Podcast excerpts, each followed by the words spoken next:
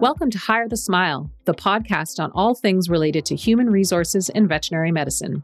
Join me, Katie Ardeline, and my colleague Mike Pownell as we discuss how to support and take care of the people who are instrumental in making your business a success.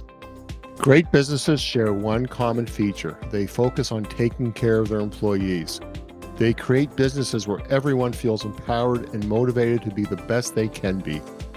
These businesses want highly engaged employees, and they do whatever it takes to make this happen because they know that highly engaged employees lead to more growth, client loyalty, and profitability. Veterinary medicine is a challenging profession, but it can be made so much easier if we build business cultures that attract and retain the best people. Subscribe to Hire the Smile for great discussions on taking care of the people that make us all better.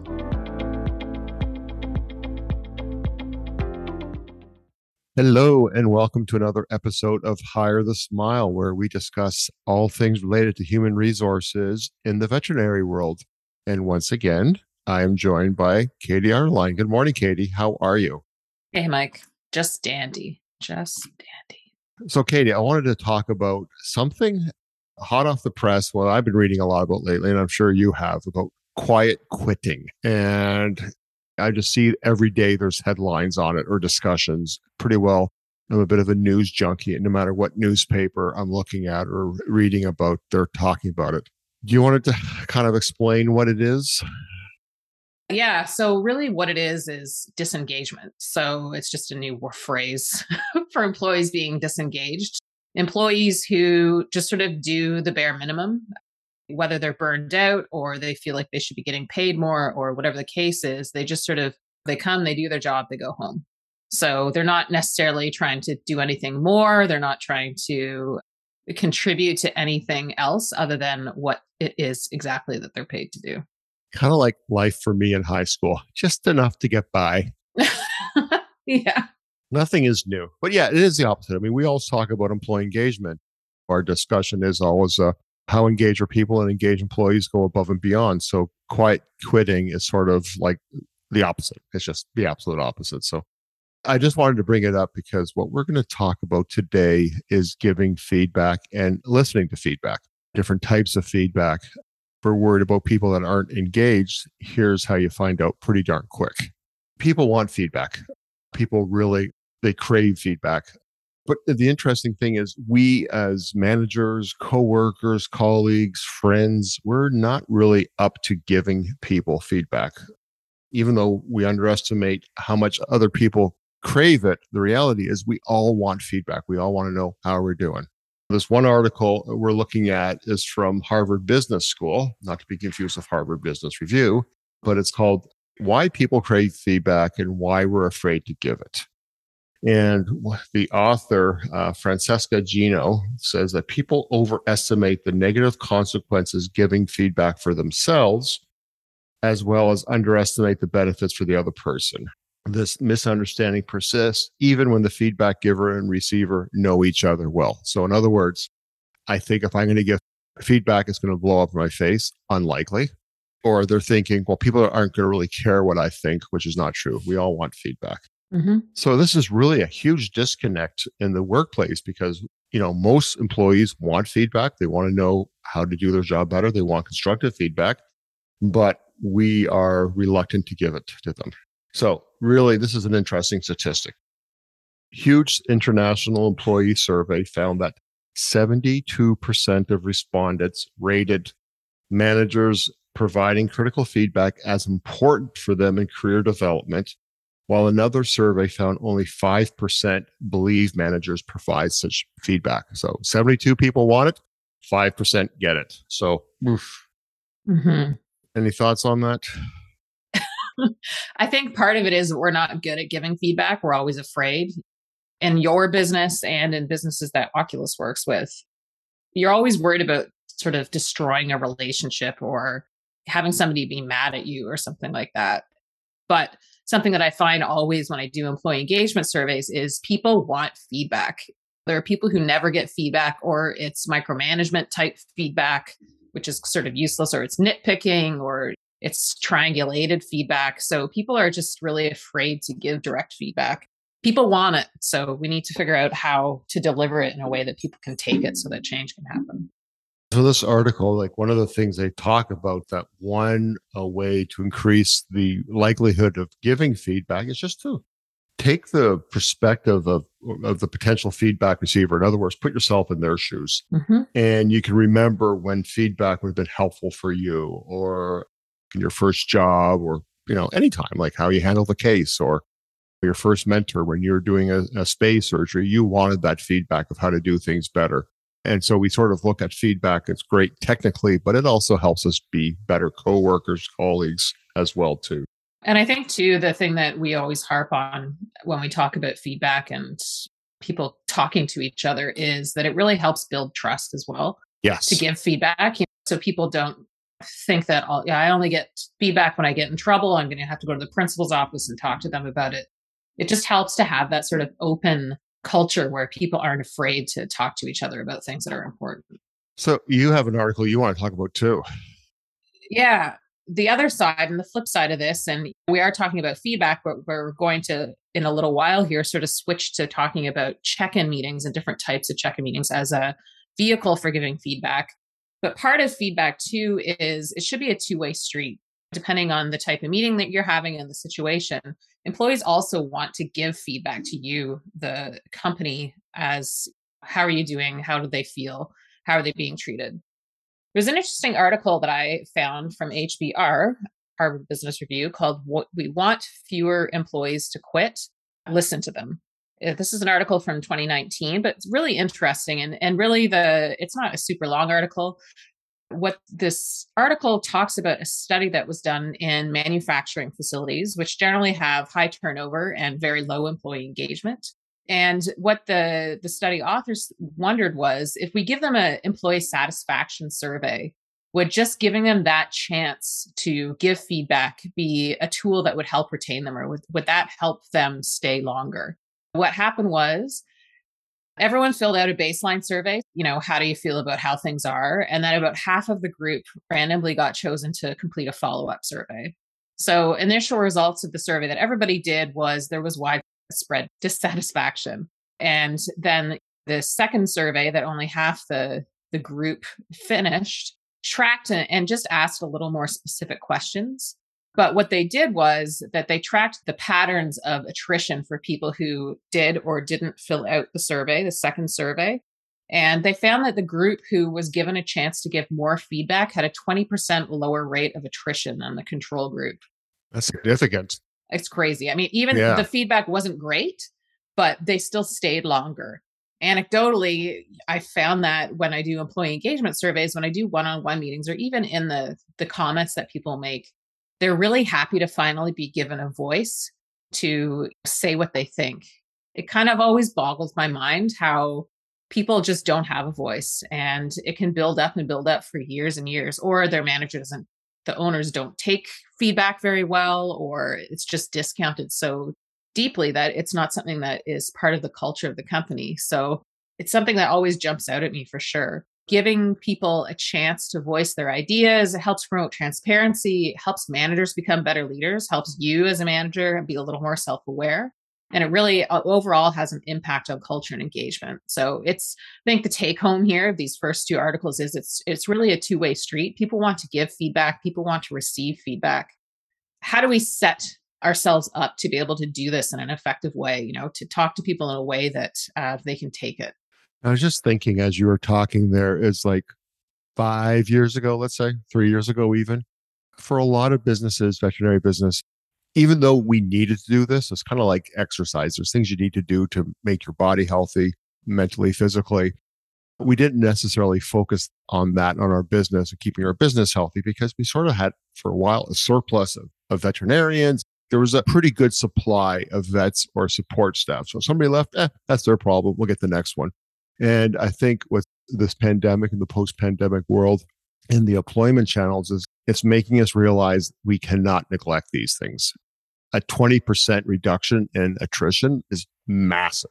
Yeah. That's massive. So people who are listening are probably going, hey, but I want to give feedback. How do I do that? So uh, there's an article from Gallup dot com uh, from earlier this year, June sixteenth, twenty twenty-two. And as always, links will be in the show notes.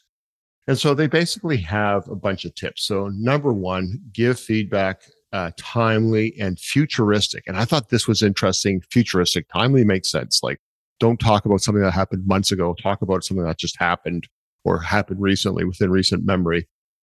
What I liked is that the manager should promptly address the potential for improvement, but focus on the future. Don't criticize the person as a person. That's kind of looking backwards, but be specific, timely with suggestions so the employee can implement any changes or additions or when uh, they're next happen to them. I thought that was interesting, this futuristic approach to it. Like, you can't change what happened. Mm-hmm. So let's talk about what we can do next time. Number two, uh, and this is really a big Gallup thing, is, is really promote strengths. It's possible to work on weaknesses, but all that does is tell them what they shouldn't do. So tell employees how to be successful, not how to stop failing, is more effective. And we had a podcast on that, I think a couple ago.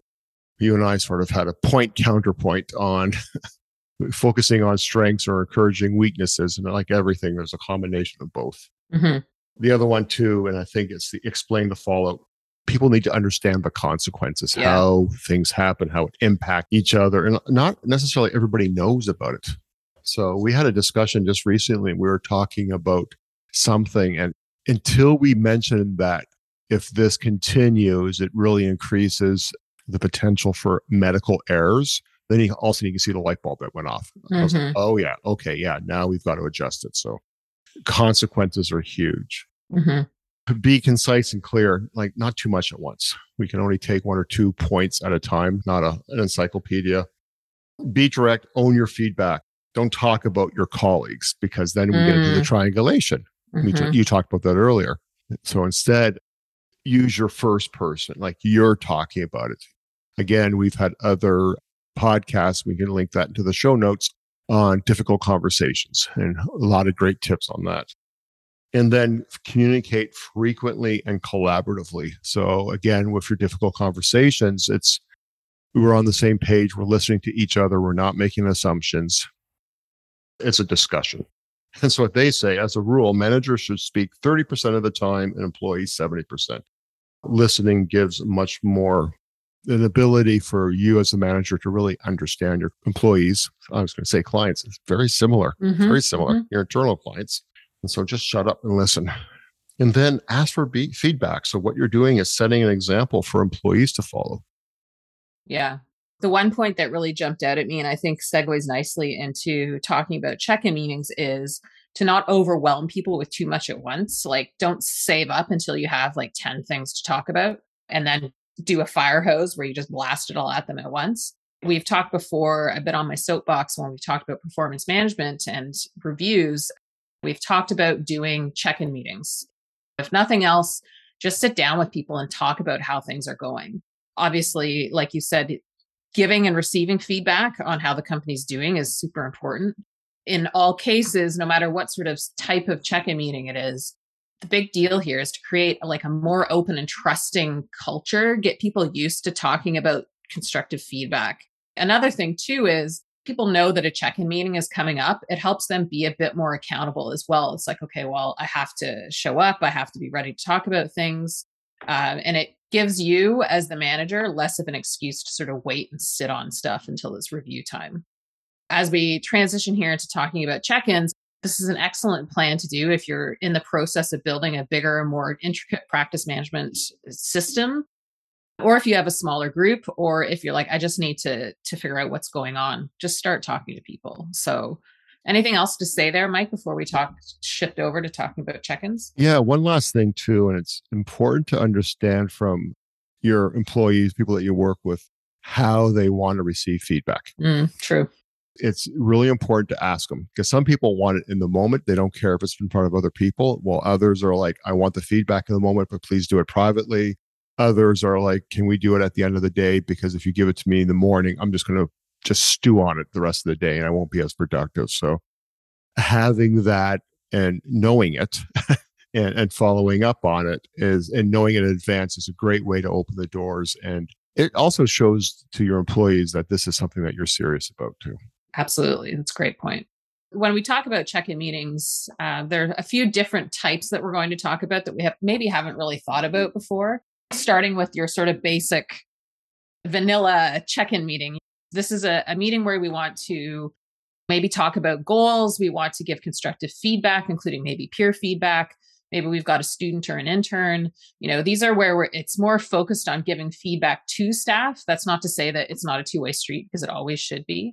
But in a constructive feedback type scenario, we've talked about how to give this constructive feedback before, even just, you know, two minutes ago, focusing on the positive as well as the things that need to be changed. And again, like you said, looking forward and talking about what you've observed or what somebody else has observed, uh, if it's in the case of peer feedback, and using neutral language. So it seems like this happens, it feels like this happens, making sure they understand what the effect is on the team, and then asking them for their perspective. Because I think the golden rule here that we always forget about is that impact doesn't indicate intent.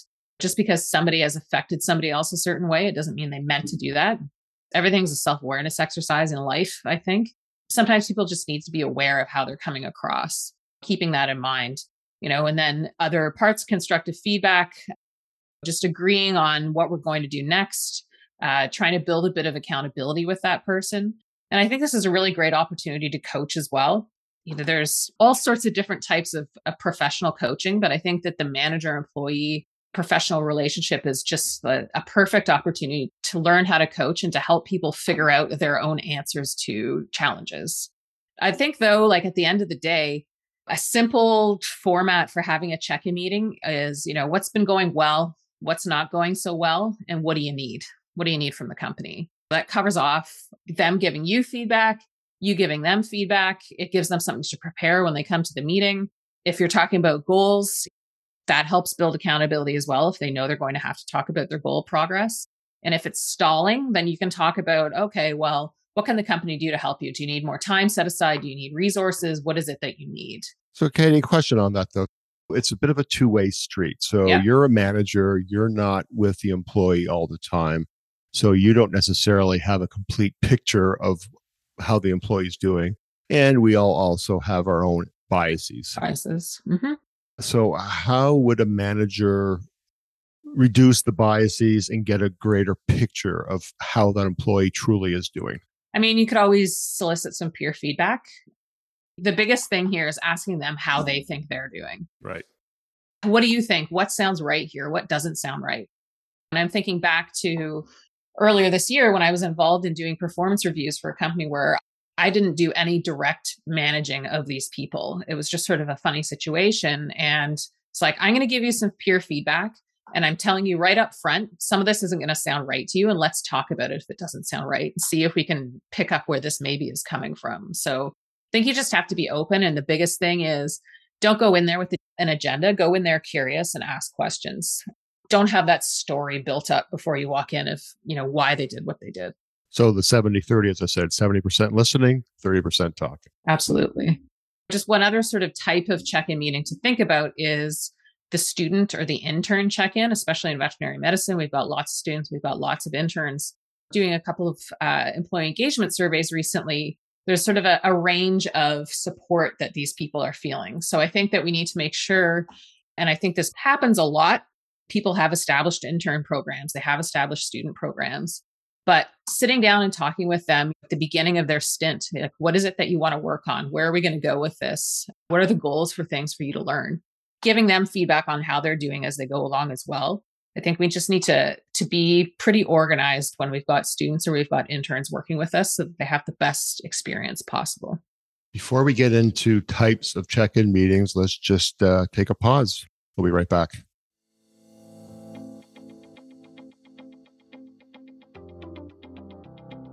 Do you sense that there's something not quite right with your company's culture? Is your team functioning below its potential, with formerly enthusiastic staff now doing the bare minimum? Do you wish you could get an honest report card on your practice's culture and the impression you are making as an owner or a manager? It can be difficult to take action when you don't know what's wrong. If we don't address issues and challenges, we risk losing even our most dedicated and loyal staff. We don't always have a reliable way to get honest feedback on how people feel about the company or even on our own performance as owners or managers. This is where the Oculus Employee Engagement Survey comes in. Employee engagement is defined as the degree to which employees are willing to go above and beyond to ensure their teammates and clients are taken care of, and it also measures the level of commitment that they have to your organization. Highly engaged workforces contribute positively to the bottom line in a number of ways, including higher productivity, fewer mistakes, and better client care, just to name a few. The Employee Engagement Survey itself is a series of thirty-three questions based on the key dimensions of employee engagement with areas for comments from staff. The survey itself is a series of thirty-three confidential questions based on the key dimensions of employee engagement with an area for comments from your staff. We also conduct optional one-on-one interviews with experienced Oculus professionals to gain more context and insight.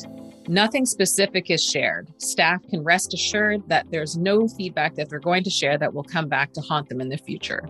We produce a final report with reasonable, actionable recommendations. And having conducted dozens of employee engagement surveys, we are the only company able to provide vet industry-specific benchmarking data so practices can see how they stack up against other vet practices worldwide. We found that after conducting an employee engagement survey, practices know exactly where they stand with their staff and are able to make transparent, meaningful changes that result in a more engaged workforce. Owners appreciate the insights into how their actions and the company culture are affecting their team. Some even conduct surveys on a regular basis to see how they've been progressing and to de- detect any brewing issues before they become significant. To learn more about the Oculus Employee Engagement Survey Package, head over to our website, oculus insights dot c a, send us an email at info at oculus insights dot net, or reach out on Facebook, Instagram, or LinkedIn. Mention that you're a Hire the Smile listener to receive a special discount on your own employee engagement survey.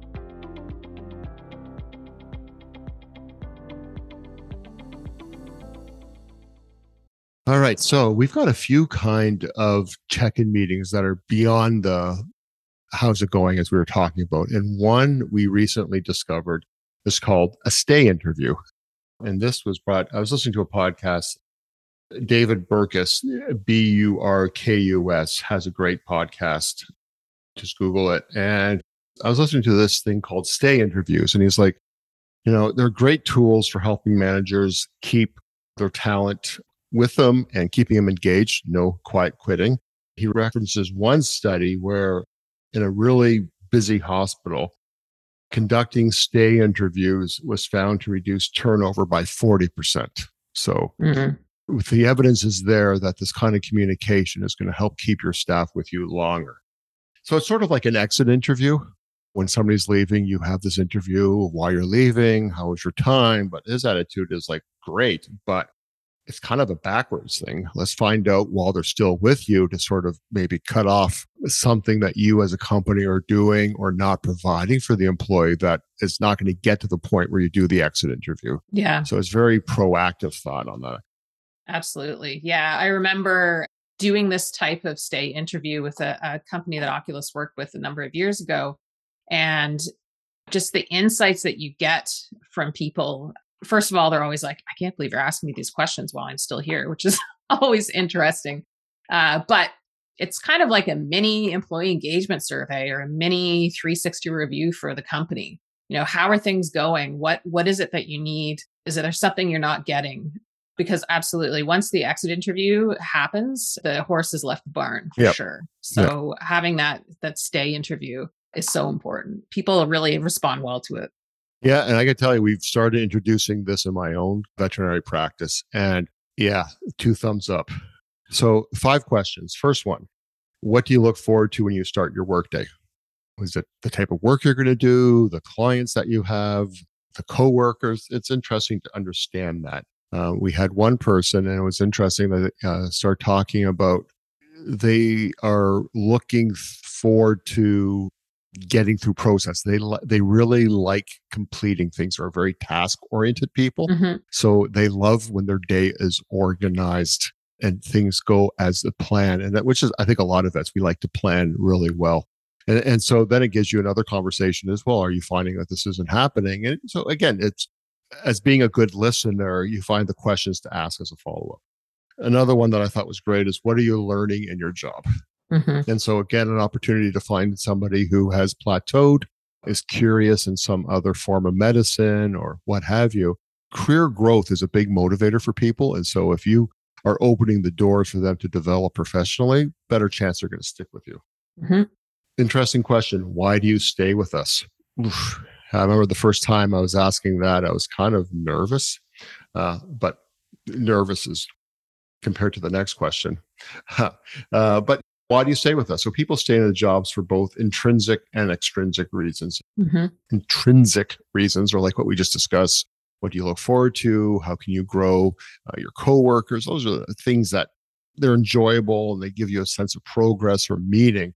Whereas the extrinsic are like pay, benefits, time off. So people stay for intrinsic reasons, but if you're only hearing extrinsic reasons when you ask this question, then your employee could be looking somewhere else for better pay, better benefits, what have you. This next question, I first time I asked it, I was almost as nervous asking this as when I proposed to my wife, uh, because I was like, how is this going to go? And I was just like, let's go deep, dive in the deep end.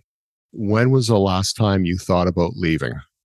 Like, that was like, okay, people answer honestly, and it's good for them to bring it out. You can just see the sense of relief. Like they go, sort of look at you like, I can't believe you're asking me that, but since you're asking, I'm going to tell you. I've learned a lot. I really have learned a lot. And so I think this is a great, great, great uh, question. Mm-hmm. Because this is a stay interview, anytime they thought about leaving, well, they've rethought about it and stayed, but it at least helps you understand what led to it.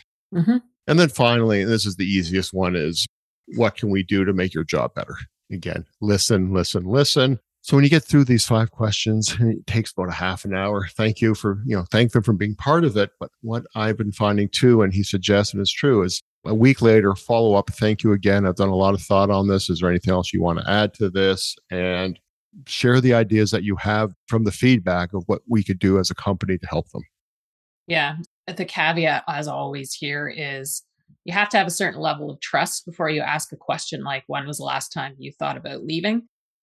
Because, you know, I can think of companies that we know where staff would be like, is this a trick question? It very yeah, yeah, well might true. be with some of the leadership personalities that we've true. worked with in the past. Yep. So be a little bit careful at that. I think using your judgment about whether that's an appropriate question to be asking at your practice with the current state of your culture and your staff and, and that kind of thing would be a good thing. You don't want them handing you their resignation like, oh, funny you asked. Here you go.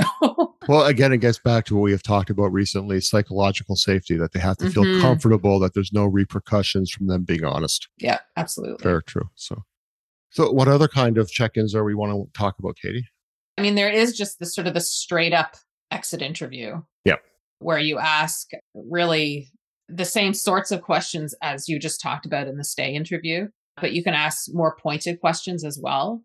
Exit interview is pretty well known, but I think another one, and you suggested this recently, and I was like, yeah, this is a great idea, was when somebody's going off on a leave. So whether it's pregnancy or maternity leave or parental leave or something like that, asking how well the employee felt supported through their pregnancy up to that point. Did you get the information you needed? Was there enough timely back and forth with management so that you, you know, if you needed to modify things, was, was that done well? How was the language around talking about your leave? All of that kind of thing. It's something I hadn't necessarily thought about before, because to me, and doing one of these interviews lately, there's sort of this side of things where this is personal medical information on their side. So talking to them about government leave money that they're going to get and all that kind of thing. To me, that's like, that's for them to figure out. That's not for the company to figure out. But then there is that whole other side of how well did we support them through this and how can we do better? I think that that was an interesting thought to have that kind of, of interview, exit interview. And then also the student intern experience as well. Right. You're doing check-ins with them, but then at the end, how would you rate this experience? If they've been with you for more than one year, in the case of maybe a summer student, like how did this compare to previous years?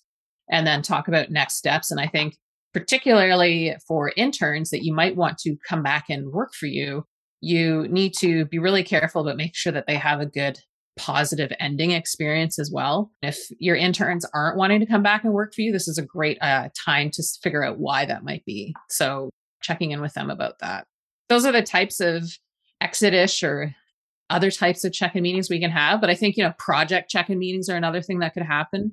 It could be with more than one person. anything that you do to communicate how things are going at the end of the day is going to be a good thing. Sure. People aren't usually irritated that they're having a check-in meeting.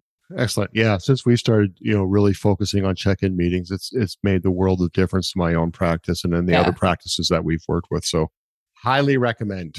Totally. And I think the bonus here is, is that when it comes time for yearly reviews, which are more formal, it's just so much easier to talk for about sure. stuff with people. It just makes the world of difference for sure. So as always, we have a listener question, and we always ask everybody, if uh, anybody that's listening, if they have an H R question that they would like an answer or us to address, they think other people may be interested, please reach out, info at oculusinsights dot net, or mm-hmm. you can reach us, Oculus Insights, on Instagram and Facebook. So the question this is, so much of what you do during your podcast is focused on how we can make the best work environment for our employees. Well, that is an important focus. What about the owners or managers that have to carry the burden of making sure everything is just so for employees? I'm the owner of a growing practice, and this year has just beat me down. You're not alone. The hamster wheel of staff leaving, onboarding new ones, and the daily challenges of owning a practice are suffocating. What can a practice owner do to take care of themselves to make a practice one that a person wants to be an owner of? Well, isn't that flipping the script on a lot of what we've been discussing? Mm-hmm. But boy, I've been hearing a lot about this, though. So as a practice owner, Mike, what uh, what do you suggest? This is sort of a, sounds a bit flippant, but I was walking to work today because I'm trying to exercise more to take care of myself. And the more I exercise and carve out those times of the day for myself, it's better.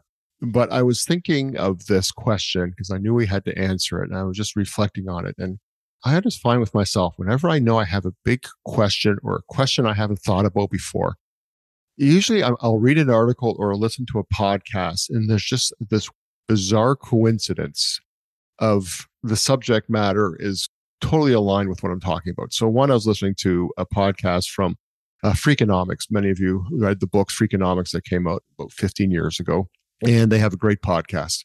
And this one had an interview with Will McCaskill. He is a what they call him, a moral philosopher, considered one of the best thinkers in modern times. And he was talking about a lot of things, and he's got a great new book, and I'm just looking it up. Uh, it's on Amazon. It's called What We Owe the Future. And he really has this long-term approach to things, and that got me thinking. And he had a very optimistic long-term approach to things. And I'm not going to talk about the book, but it reminded me of a saying that I read or heard. And basically, when times are bad, they're never as bad as you think they are. Conversely, when times are great, they're never as great as you think they are as well, too.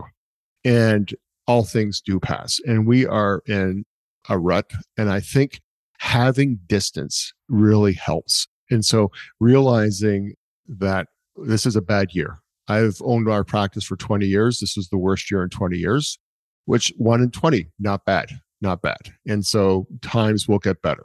But how do you get that distance? And it is taking the time off. Like we're always making sure our staff is taking the time off. We as owners, managers have to take the day off. I'm taking tomorrow off. I need a day off. Just need to step away for a day. Again, the things, as I said, like taking time to exercise, finding some mindfulness, something to take you away from the immediacy of what we're doing, because it does seem overwhelming. It just seems like every day it's what's next. Mm-hmm. And to step aside and realize, yes, what next? And our industry is changing.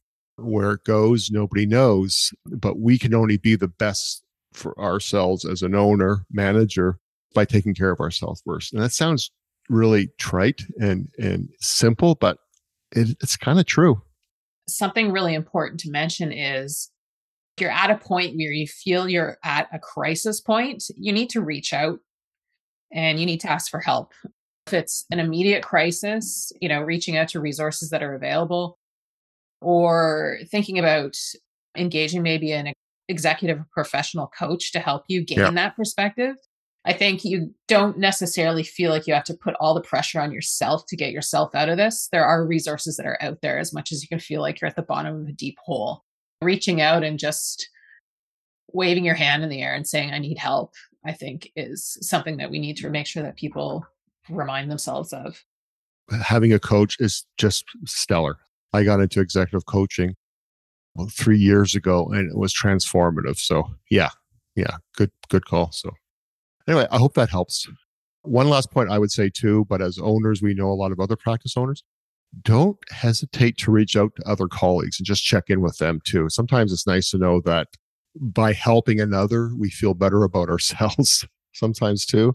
And I think that's helpful too. Absolutely. Well, thanks everybody. We'll be talking to you a couple of weeks. And if you have any subject you'd like us to discuss, or you have a question about your own practice, uh, don't hesitate to reach out. Take care, everybody. See you, Katie. Thanks, everyone. Bye.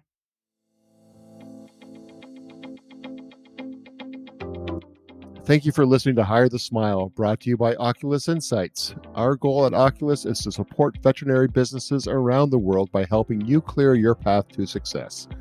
This episode was produced and edited by Heather McPherson. You can see what we are up to by checking us out on Facebook, Instagram, and LinkedIn, and our website, oculus insights dot net. If you think you could use a business advisor or performance coach, go to advice by oculus dot com. See you next time.